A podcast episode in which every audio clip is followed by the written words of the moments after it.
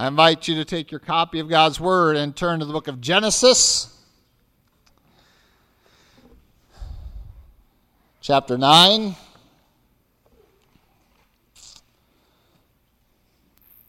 Genesis chapter 9. Once you have found that, I would like you to hold your finger there and turn to Genesis chapter 1. We're going to be reading out of two different passages, and uh, their similarity will be striking to you, I'm sure. Genesis chapter 1. And we're going to begin reading in verse 26 of Genesis 1, and then we'll jump to Genesis 9, beginning in verse 1. So, chapter 1, verse 26 through 31. And then we'll jump to chapter 9, verses 1 and following.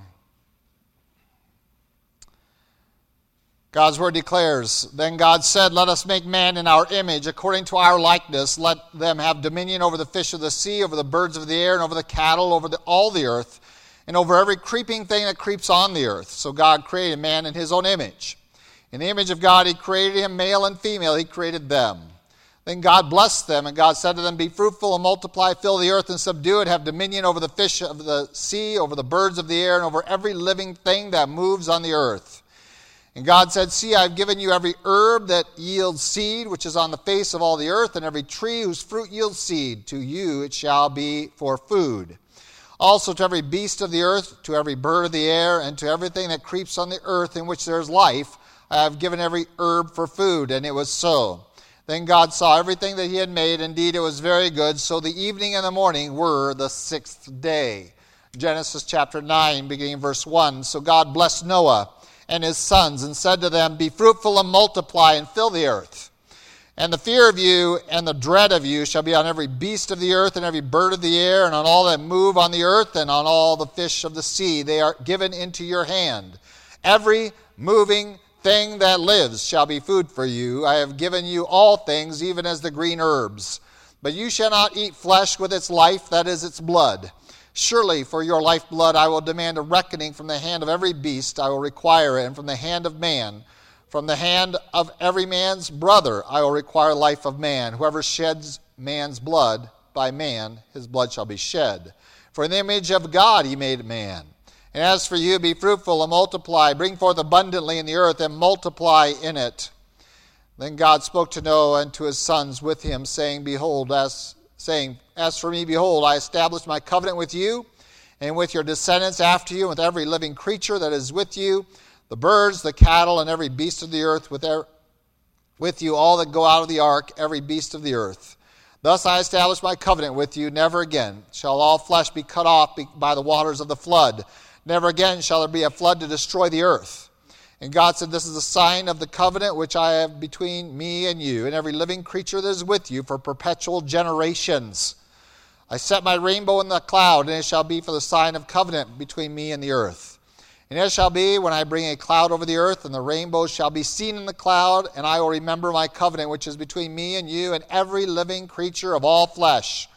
The water shall never again become a flood to destroy all flesh. The rainbow shall be in the cloud. And I will look on it to remember the everlasting covenant between God and every living creature of all flesh that is on the earth. And God said to Noah, This is the sign of the covenant which I have established between me and all flesh that is on the earth. Last Sunday was. Um,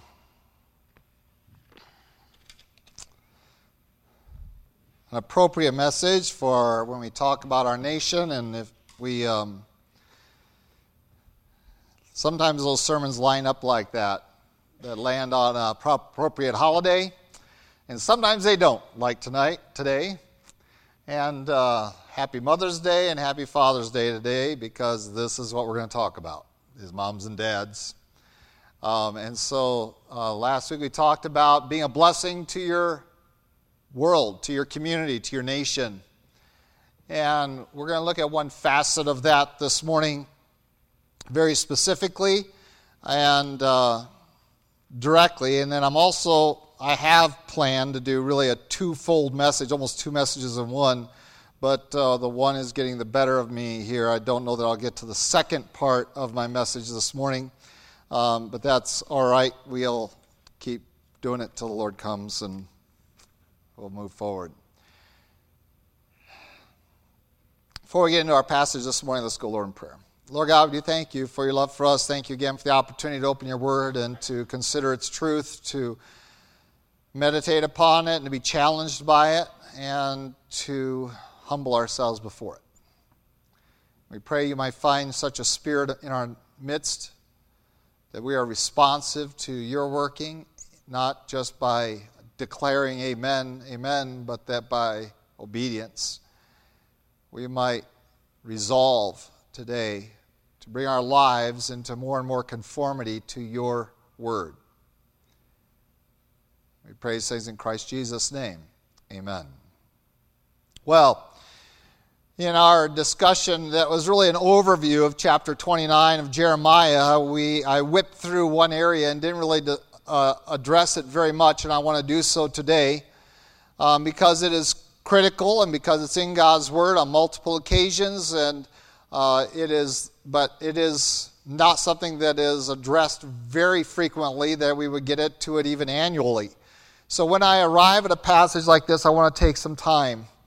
Uh, I realized that I wasn't doing this very often uh, during one of your premarital counseling sessions. Says, I didn't even know you felt this way, was what the comment made to me. Right, Kelly? Um, just had to throw her in there. I didn't realize you held that position. Um, and that shouldn't be if you've been in this church for any length of period of time. Um, it's a biblical position, and we're going to talk about something very personal, and that's your family, your family life. And particularly what God calls us to in terms of the purpose, uh, one of the purposes that you have in life, especially as a married person. And we're going to talk about our sons and daughters, our fertility, if you will. And we're going to do it because God's word demands us to do it. Uh, among the first commands that God gives to humanity is be fruitful and multiply, fill the earth, subdue it. After the flood, in case you thought things changed now because the environment has changed radically from before the flood in the Garden of Eden to now after the flood, God comes upon the scene and rehearses the same thing to Noah, and really there's only one difference between the two instructions to Adam and to Noah, and that is simply that now you are to eat meat. Um, that is what has changed. So instead of just eating of the seed of the, and of the tree of the garden, now every animal is also available to you to eat. And so we have a change in diet, but in the other aspects of it, you're still to subdue the earth, you're still to be fruitful, and you're still to multiply. This is God's command. And we find that God's expectation for his people were to multiply. I have my wife's uncle when we were young, and I'm sure he still does it today as a retired pastor, even, challenged every young person and every young couple well, you haven't multiplied until you've had three. And I used to kind of scoff at that a little bit. And frankly, uh, as I've matured in the Lord, this is one area that I have been deeply convicted over to the extent that now I am very remorseful for my attitude towards childbearing that I had as a young person. I was the guy that scored zero, zero when it came to compassion because the exam to measure compassion was your relationship with children. And as a 21 year old, I scored zero on that. Um, I had no interest in it. And when we were premaritally counseled by our pastor, and we were sat down and told both sitting side by side, close your eyes. I have one question for you each to answer by just raising a hand uh, with certain fingers showing. It says, How many children would you like to have? And Pastor Turner sat there for a little while. He said, We have a problem. Neither one of you raised your hand at all. And that was our attitude. And that was sin. It was wrong.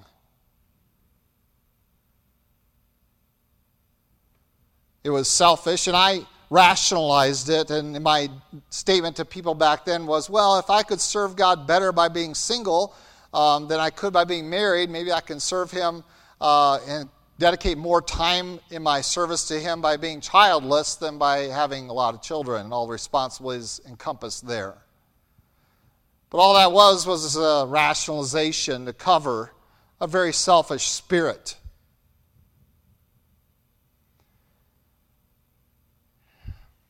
For, like all of you, I'm a child of this world and of a philosophy that is fundamentally antagonistic to the principles of God's Word.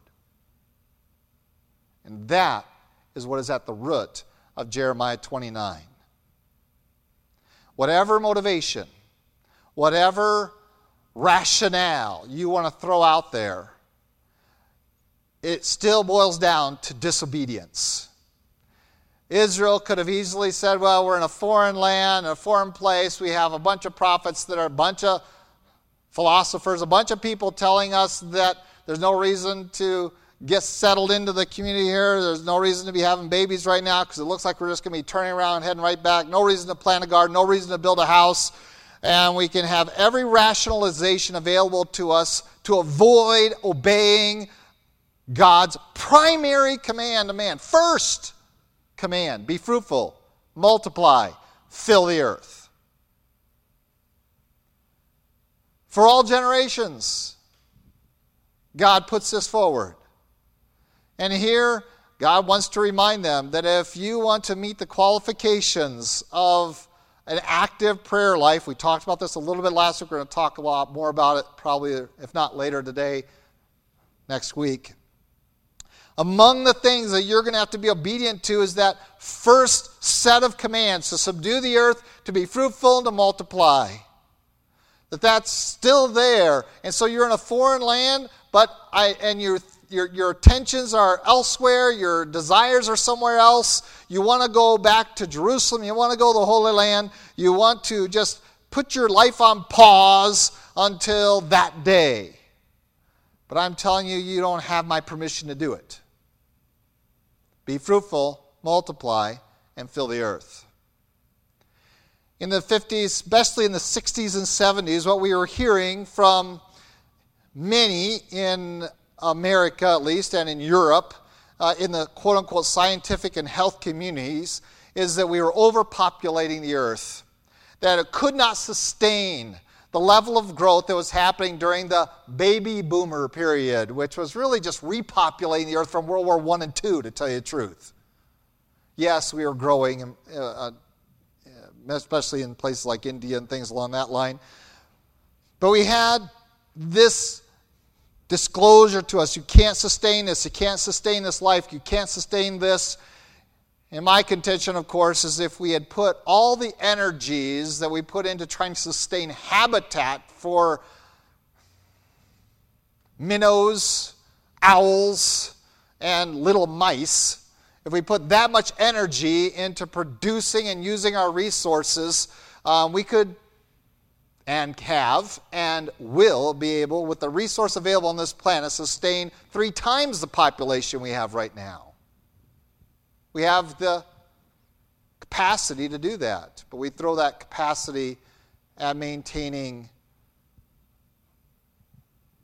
ridiculous amounts of habitat for very small, limited number of creatures and call that stewardship of resources. Well, now it's 40, 50 years later, 60 years later. And you don't hear about overpopulation anymore because it's not true. Though country after country has followed our lead and our pressure, along with that of Europe, to convince and to train their people to not have children.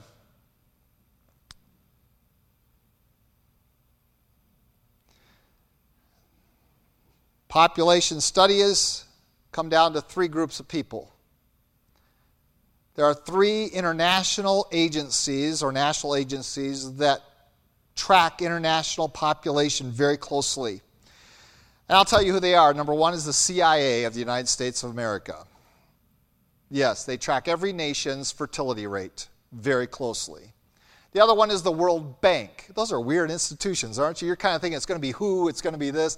It, it, no, it's the World Bank. Traces every nation's fertility rates very closely.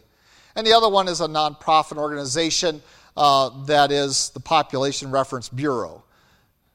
And so we have three different people, three different groups that are carefully following it. And what they tell us is that we need to have to sustain population, not to multiply, just to replace the people living. We need to have two and a third children for every woman. Two and a third children every gal needs to have. That needs to be the fertility rate to sustain the population globally. Now, in industrialized nations, they put that number down to 2.1 children. I don't know how you can have 0.1 child, but 2.1 if, you, if you're industrialized because you don't lose quite so many to infant mortality. So we are told that these are the numbers, and we have learned our lesson very well. And by the way, they use the term fertility rate, which is false. It is error. It is a lie. Because the fact is that women are still very fertile. And they are conceiving children, but we are murdering them before they are born. These are really birth rates, not fertility rates. Though every one of them will call this fertility rate and compare it to a birth rate per thousand. Or, yeah, per thousand. They give you per thousand rate. And so for 50 years, we've been listening to all the gurus telling us to disobey God's word, to ignore this command be fruitful, multiply, and fill the earth. And the result has been a decline in population in many, many. By the way, our global population rate right now eh, worldwide is 2.5. That is 2.5 per household. That's how many children we're having. We are just barely above the maintenance level right now, globally. But I'm just going to throw some other numbers at you. In Europe, all the European nations together, by the way, um, they also say that no society has ever survived once it drops below 2.1. No society has ever survive dropping below 2.1. They have all ceased to exist. So I have some numbers for you. Are you ready? Let's see if I can organize these in my head a little bit. Europe's, in all those European nations, the European birth rate, fertility rate is 1.6. Europe is emptying out. Well, the worst nation among them is, in terms of the larger nations, is Germany, who is below 1.5. Most of them are right between 1.5 and 1.7. 1.6 is for the European nations. And as they have all these immigrants coming in in these last few years, they are poised to simply outnumber them. And so, from the vote from Britain to get out of there, to limit that, and all of the other measures being taken, they're recognizing that we are going to be the minority very, very quickly, and Germans will cease to exist on this planet not so far from now, based upon this rate. Japan has historically been the lowest of the industrialized nations. The United States, you're all wondering where the United States is at. USA, this is all 2014, that's last year. Those numbers came out in December of 2015. It takes a year for them to compile them all. U.S. birth rate, uh, 1.9. It has been a steady decline for 14 years. That is actually the first year that it has gone up. It went up to 1.9 in 2014 for the first time in over eight years. 1.9. The only reason it went up is because of one group of women that started having kids, and that was 40 and 50 year olds. Those are the only ones that went up significantly. 40 year old women and 50 year old women were starting to have kids right in 2014. Those numbers rose significantly. Interestingly, of all the groups, only the Hispanics rose or maintained above 2.1. And the worst is non Hispanic blacks have the lowest birth rate in our country. Cops aren't killing them faster than abortion clinics. I hate to tell you that. And they're not, not having their kids. Historically, there's been several groups that have been exploding population wise in our modern idea, anyway, of it. And that was the Muslim community. Just give you some numbers back in 1980. Are you ready for this? I gotta flip the page over. Back in 1980,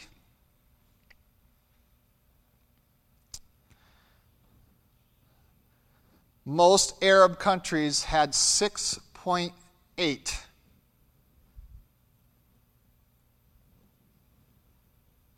6.8 children in each family.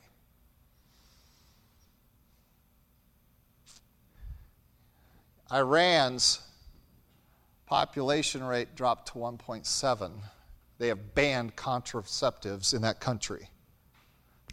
And they are blaming, guess who for that? You, the United States of America. And they would be correct. We are the biggest providers and educators of birth control globally. We are leading the world in rebellion against God's primary directive for mankind. Be fruitful, multiply, and fill the earth. By the way, if you want to know why it's 2.5 when all these other places are so low, it's because of Central Africa, where places like Niger still maintain 7.2 children per household. And all through Central Africa is where all the babies are being born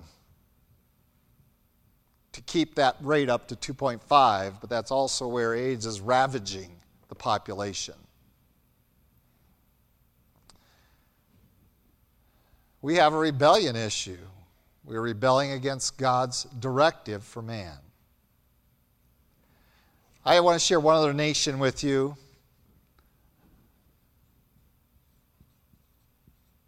Back in 2000, Israel's birth rate was 2.7. In 2014, Israel's birth rate is 3.1 in 2014. What have they figured out? Do you think there's going to be any Jews left? Oh, yes. Because God's word tells them to be fruitful, multiply, and fill the earth. And one of the prophetic word of the Lord through the prophets was that once they entered the land, God would make them fruitful they would multiply and overflow their borders with so much population. That's what we're seeing in our day. That's a prophetic statement, a declaration by God that the Jewish population would remain, remain pretty much steady until they were back in the land and then it would explode. And that's what's going on. We are seeing it in our day. Be fruitful, multiply, and fill the earth.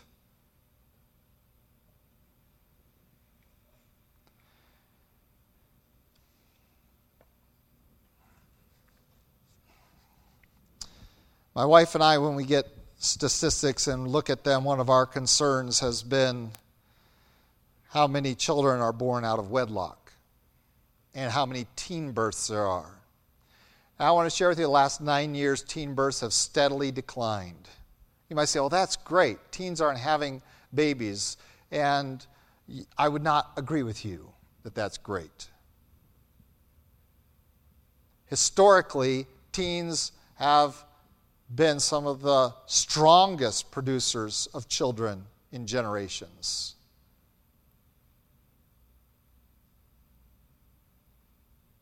You're thinking about that. You think we should marry our kids off when they're 12? Probably not till they're 25. A little earlier would be better. In America, in 1980, 18% of children born were born out of wedlock. That's different than as a teen. In 2014, it was 40%. of our children were born out of wedlock. We have made a declaration as a society that we will not fulfill God's directive for us in the area of family. We will not leave our father and mother. We will not cleave unto our wife. We will not be one, and we will not be fruitful and multiply and fill the earth. We will not do it. We have refused.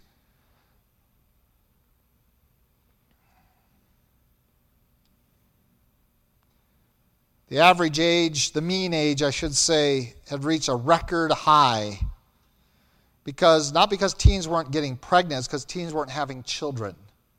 Please recognize the difference. We are slaughtering most of our children in that category. The mean age in the United States in 2014 was a record 26.3, way up from 22, the mean age of a parent, of a mother.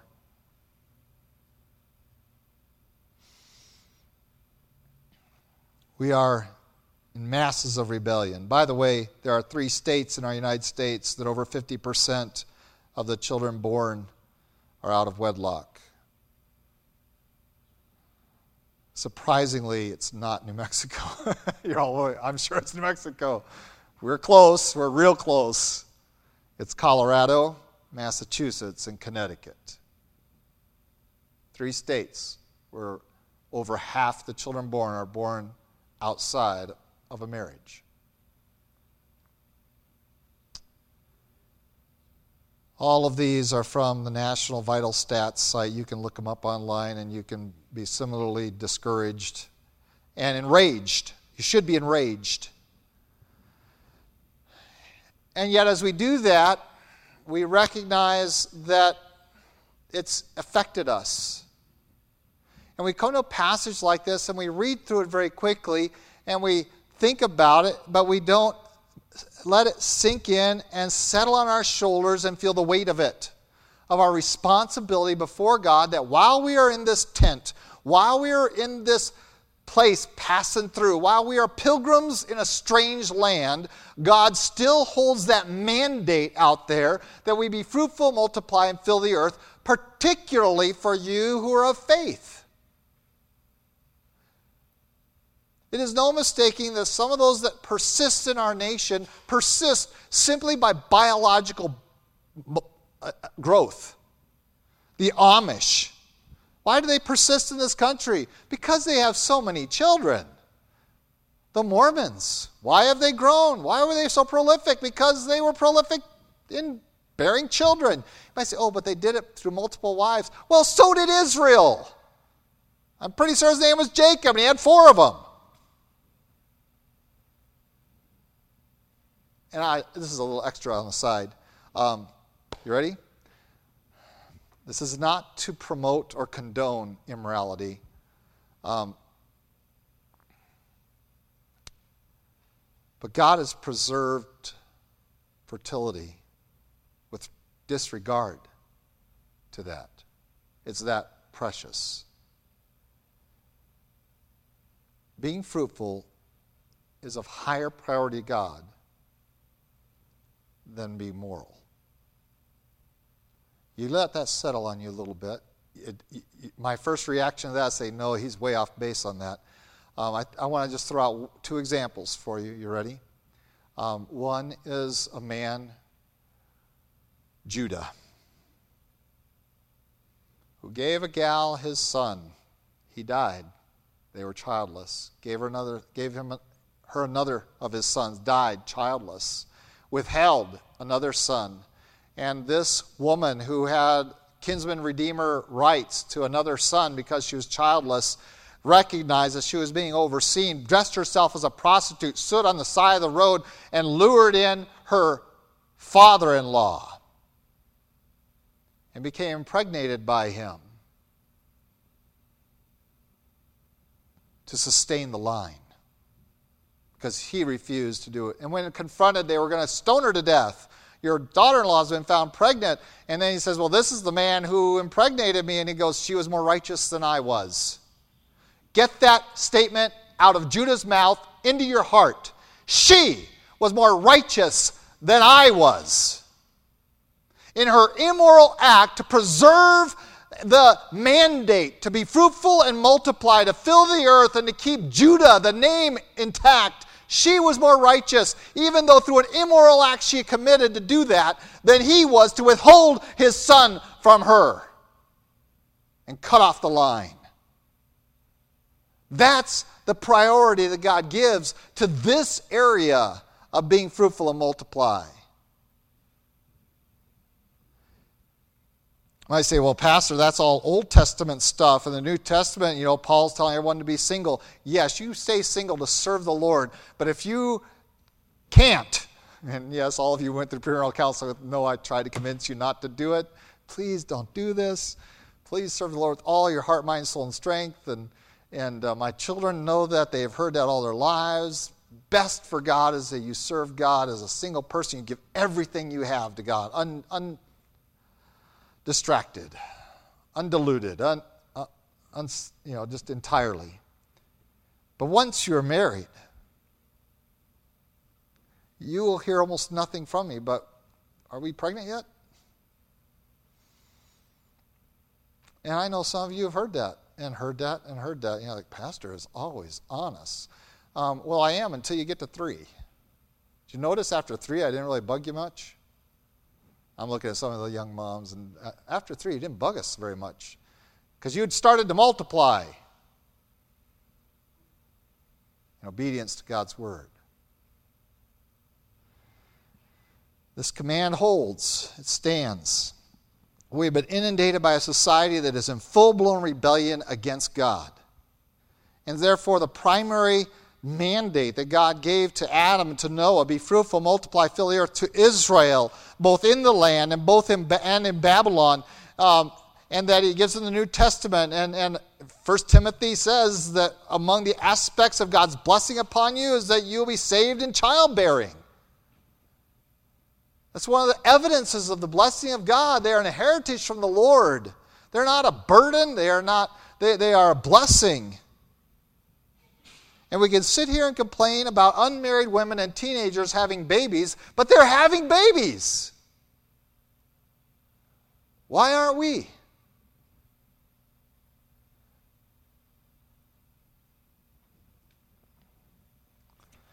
I'm going to get real, real personal here right now. You ready?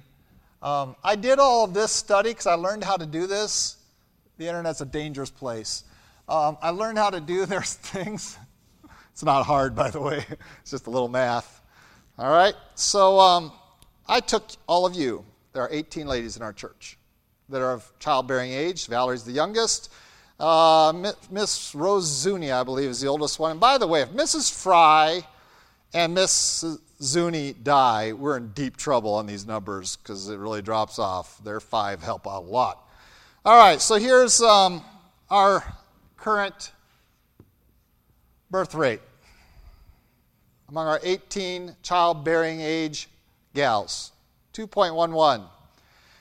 Again, thanks in much measure to two that had five, and then Mrs. Roberts, the elder, had three, right? Three?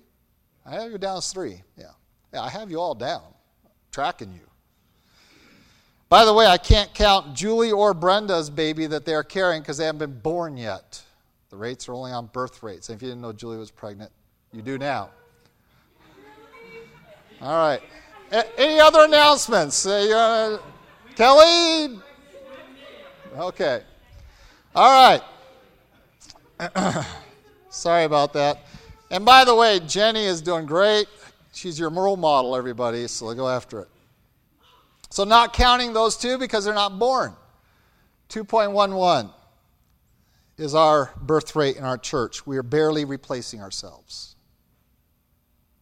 We are barely replacing ourselves. Now, I'm about to get out of the physical into the spiritual realm.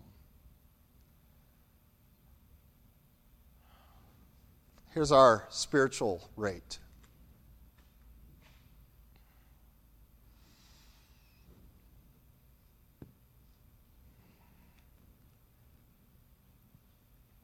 One point one.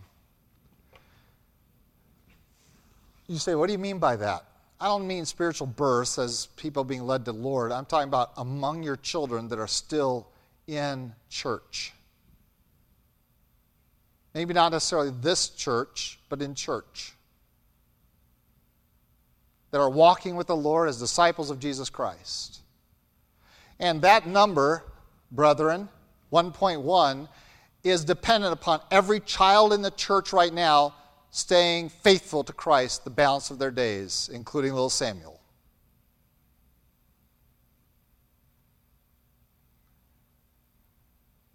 What does that tell you? That it, based upon biological growth, we will not be here very long.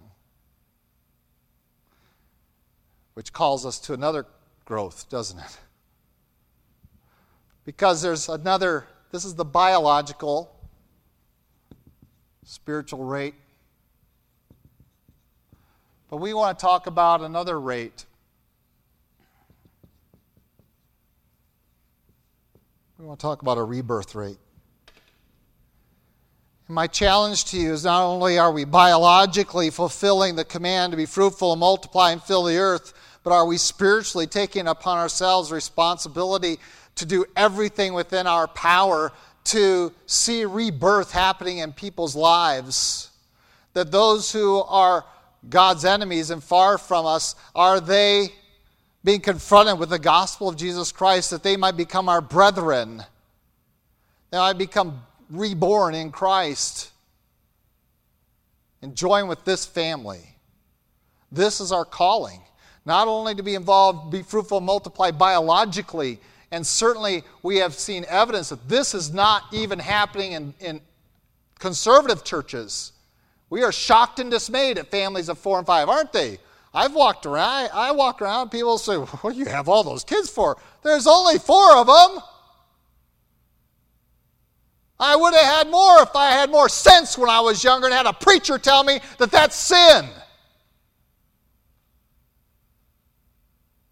If I had more faith in God and less of faith in me and in modern medicine and in the gurus of this age, who knows how many I'd have by now. But they think four is a lot.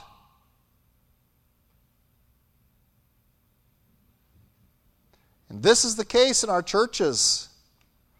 This is not out of the norm, by the way. You look it up online. We're, we're right there with everyone else. And yes, we could say, well, we're two points better than the country. Well, thank Mrs. Fry on your way out, because she's the only reason you are.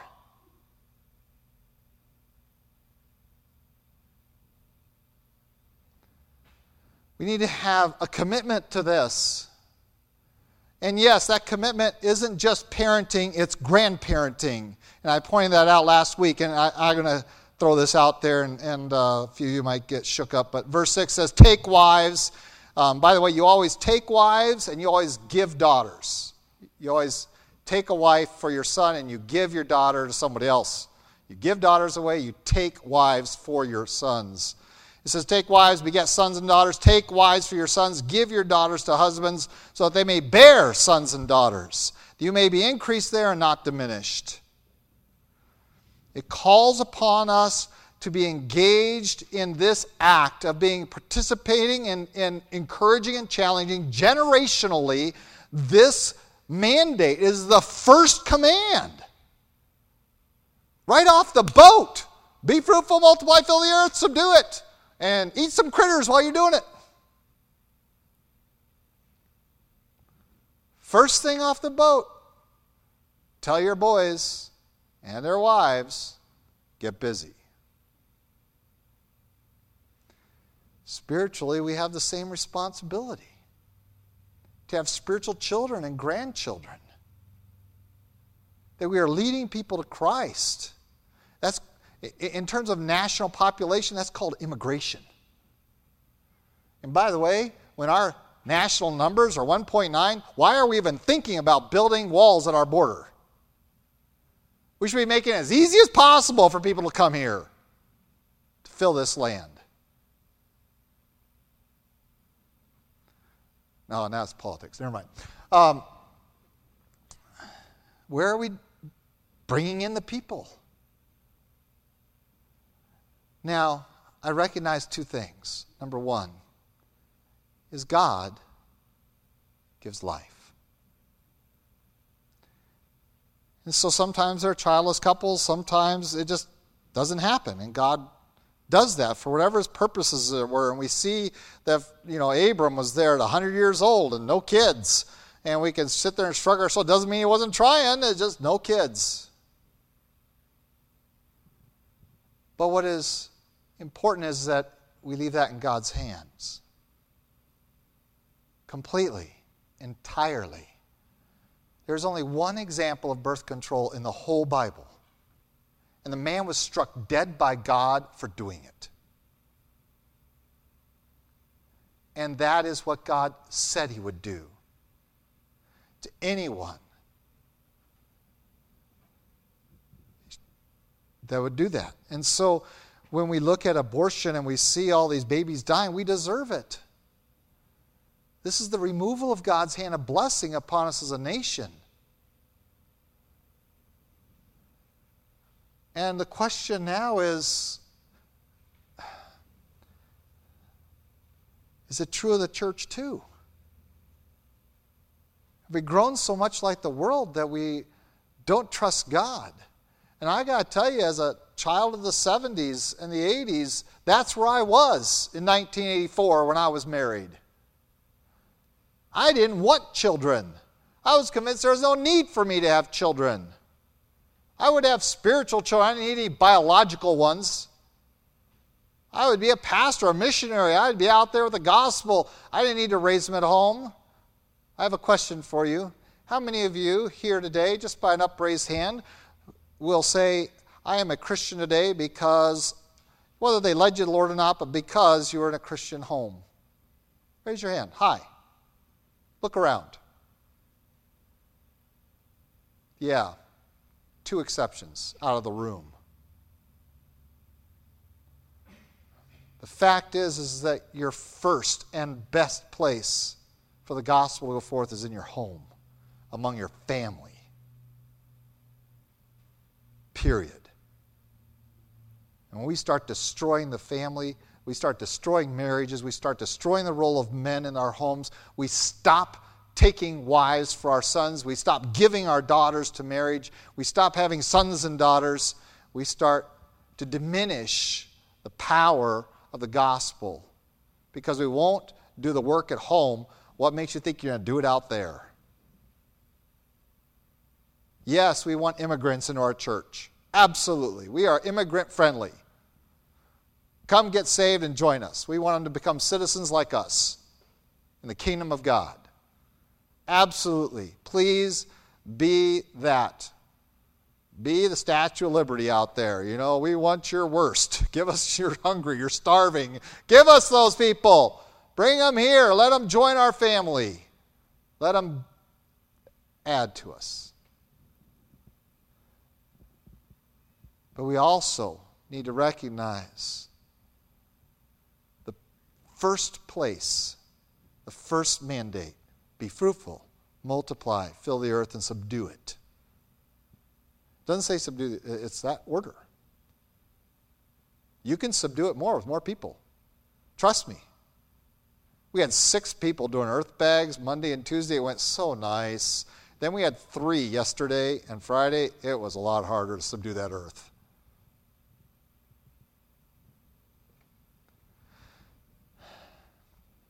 God has called us to this anything outside of that is rebellion.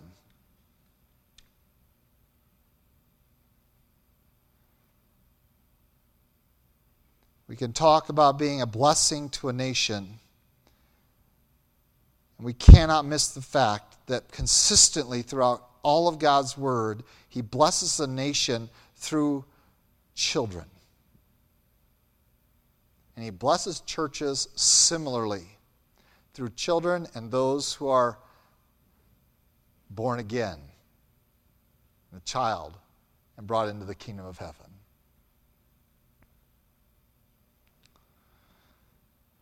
Challenge to buck the trend, to be committed, that I can trust the Lord for life. And so, as the Lord is the author of life, and we ought to leave that into His hands and not be so foolish as to think that it is for us to decide when and how many and what sex and what health those children should be in.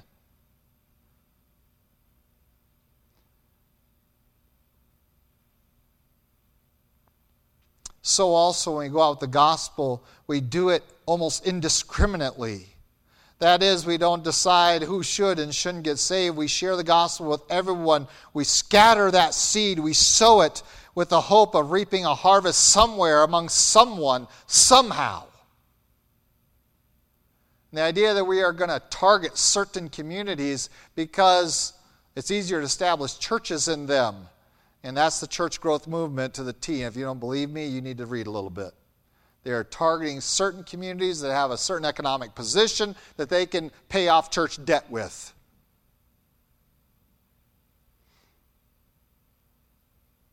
By the way, this isn't it down here. oh, that we would go to the gospel and scatter the seed and let God bring the increase. But what a wicked thing to hold the seed back. It was wicked for one man, and God struck him dead for doing it. Physically. And it is wicked for us, both physically and spiritually, to do the same. And so I want to call you today to the most powerful, strongest position of pro life that is out there.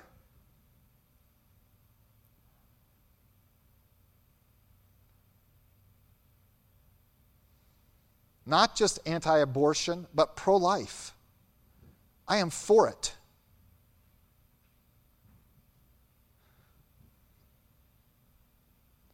I am pro marriage too, because I know that that is where it is best done and it is described by God's word. But when it comes right down to it, if it is one or the other, I believe I have biblical precedent that said rather they have kids than not.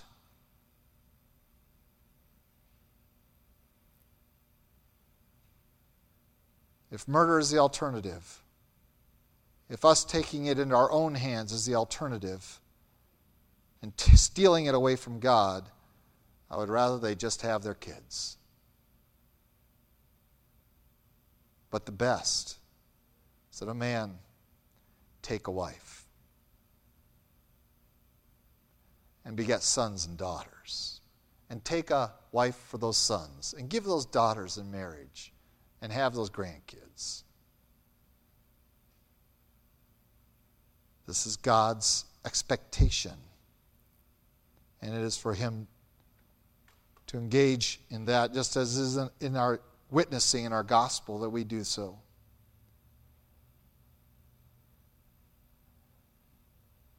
And so we will rejoice in children being born.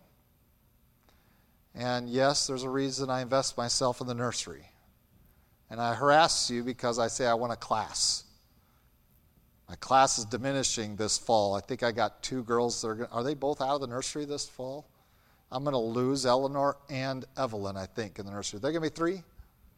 I'm going to lose them. I'm going to have Sammy. So, but already these two have already taken things, so we've got to get some more babies in. For there we invest ourselves. But this number is still disconcerting to me that we're not keeping our children in our faith. That half of them or more are not walking with the Lord. There's something wrong with that.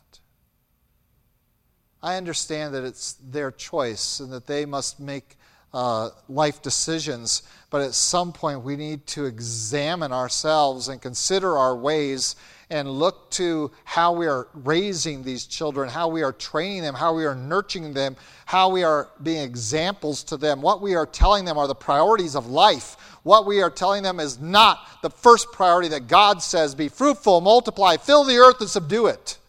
We are somewhere along the line not communicating that biologically, and we are not communicating it spiritually. that the first priority in your life is following after the Lord with all your heart, mind, soul, and strength. This is what our children must hear and see in your life. Not the band, not the sports, not the work, not the money, none of it. None of it is comparable. To love the Lord with all your heart, mind, soul, and strength. This is what must be communicated if we're going to reverse this trend of dropping our biological growth rate within our churches down to un- replace we can't replace ourselves without immigration.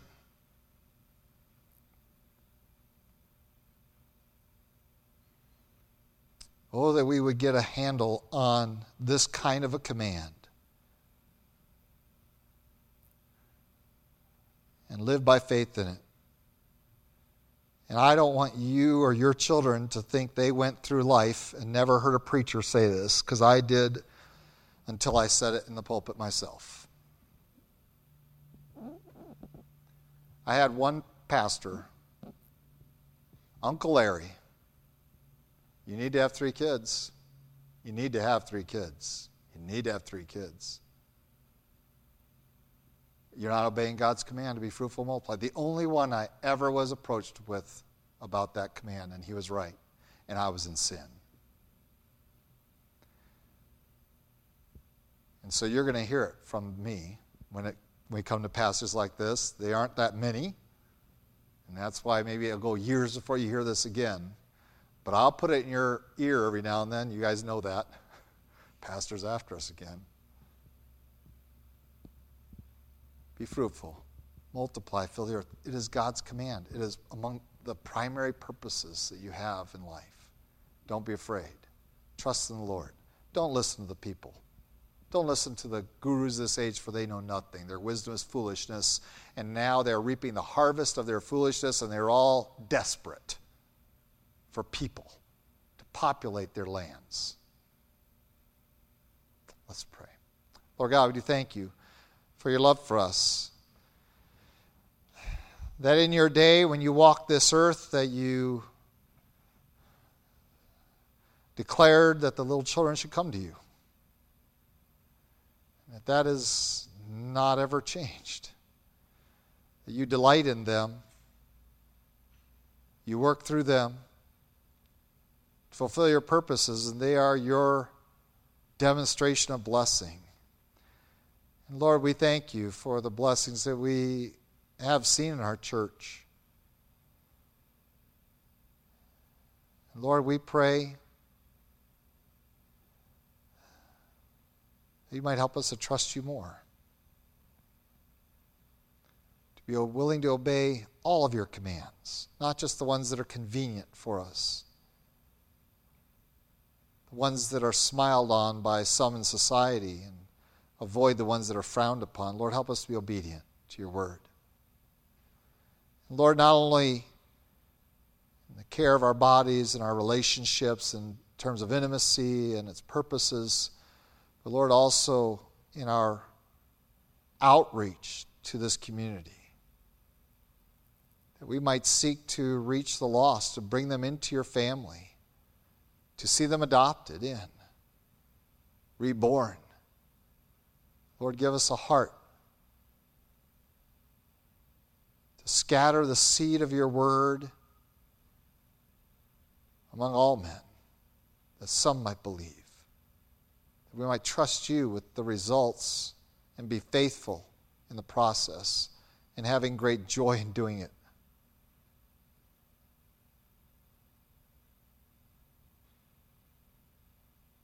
And Lord, we do pray for our society. Even as we try to be a benefit to it, that we recognize the necessity of speaking the truth in love to it. We pray that we might, by our lives, by our example, in our speech and challenges, that we might communicate that to those around us and encourage them and challenge them. And Lord, we do confess that we have too often listened to the world and listened to ourselves and risen up against you in rebellion to what you claim for yourself, to author life, to set up kings and kingdoms. And Lord, help us to be submissive. In Christ Jesus' name, amen.